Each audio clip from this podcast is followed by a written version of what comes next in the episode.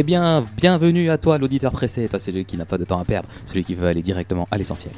Bienvenue pour cette 15e paracha de la semaine, même si ce n'est que la deuxième en express, promis, on rattrapera un jour. Cette semaine, dans Beau, nous assistons au dénouement des plaies en Égypte.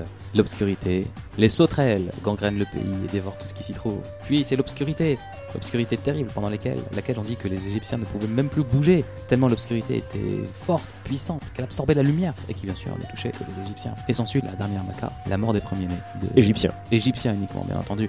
Juste avant, bien entendu, pour faire la différence entre les Égyptiens et les bénis Israël, Hachem demande un signe d'abnégation totale aux Hébreux en leur faisant sacrifier au vu et au su des Égyptiens des agneaux et en, en prenant leur sang et en les mettant euh, sur leur porc. Agneau, idole des Égyptiens. Ah sinon c'est pas drôle. Ouais. Hein. Et bien sûr, euh, derrière, ils font un petit méchoui, ils mangent l'agneau euh, jusqu'à ce qu'il en reste plus une miette. S'ensuit le craquage total de Pharaon et des Égyptiens qui disent Partez, partez s'il vous plaît, partez d'ici, on n'en peut plus de vous. Et donc la paracha se termine avec les Hébreux qui partent d'Égypte avec plein de richesses qu'ils ont euh, pris auprès des Égyptiens avant avant de faire leur valise. Bah voilà pour l'histoire. Maintenant, euh, on vous propose de, euh, une petite explication. Alors, dans, les, dans la paracha de la semaine dernière, dans Vaera, on a vu que hum, ce n'est pas Moshe qui a frappé le Nil et ce n'est pas Moshe qui a frappé la terre pour lancer les plaies. Donc la plaie du sang et la plaie euh, des, des poux. C'est son frère Aaron qui l'a fait. Et alors on peut se demander, mais pourquoi? Pourquoi c'est pas Moshe qui le fait directement? Eh bien, l'explication est simple. Quand il était bébé, Moshe a été porté par le Nil et c'est lui qui lui a sauvé la vie. Et quand il a eu besoin d'ensevelir l'Égyptien, c'est la terre qui a happé l'Égyptien qui a enseveli. Et donc, on apprend de là que même si quelqu'un vous rend service, vous fait du bien, alors que c'est son rôle, d'accord? Le, le Nil n'a rien fait d'extraordinaire, il a juste fait son job. Son job, c'est de porter les choses hein, euh,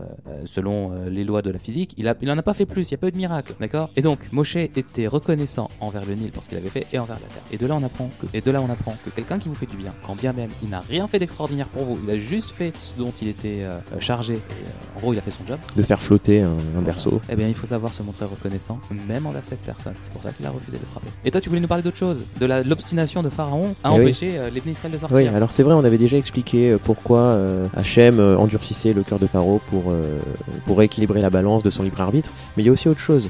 On peut aussi se poser la question, bien, quand bien même il a son libre arbitre, il a subi des épreuves, il sait que s'il ne libère pas les Bnei Israël, il va de nouveau subir une nouvelle plaie. Alors j'ai lu une, une explication dans le, dans le euh, La Paracha de, du Raveli Ouassan qui est très très intéressant. Euh, c'est que les serviteurs emploient le mot de, de mokesh, de piège. Euh, un piège, c'est-à-dire comme, si euh, ne pas libérer les Bnei Israël, c'était tomber dans un piège. Et dans le, dans le Sefer euh, Tehilim, hein, les psaumes de David, euh, il y a le, même mot qui est employé pour, pour parler d'un piège à oiseaux, un oiseleur. Et il faut savoir que les oiseaux ont la particularité d'être attirés par, par les graines, quand bien même elles seraient dans un piège, et quand bien même ils seraient conscients que aller attraper la graine serait tomber dans un piège. Et bien, c'est pareil pour, pour Pharaon, il était tellement à la pas de garder les Bnei Israël que il, le, le- le piège c'était secondaire. Tomber dans le piège, ben tant pis, je garde les Bnei Israël. C'est pour ça qu'il y a une expression qui dit avoir un, un cerveau de, de moineau. Une cervelle de moineau.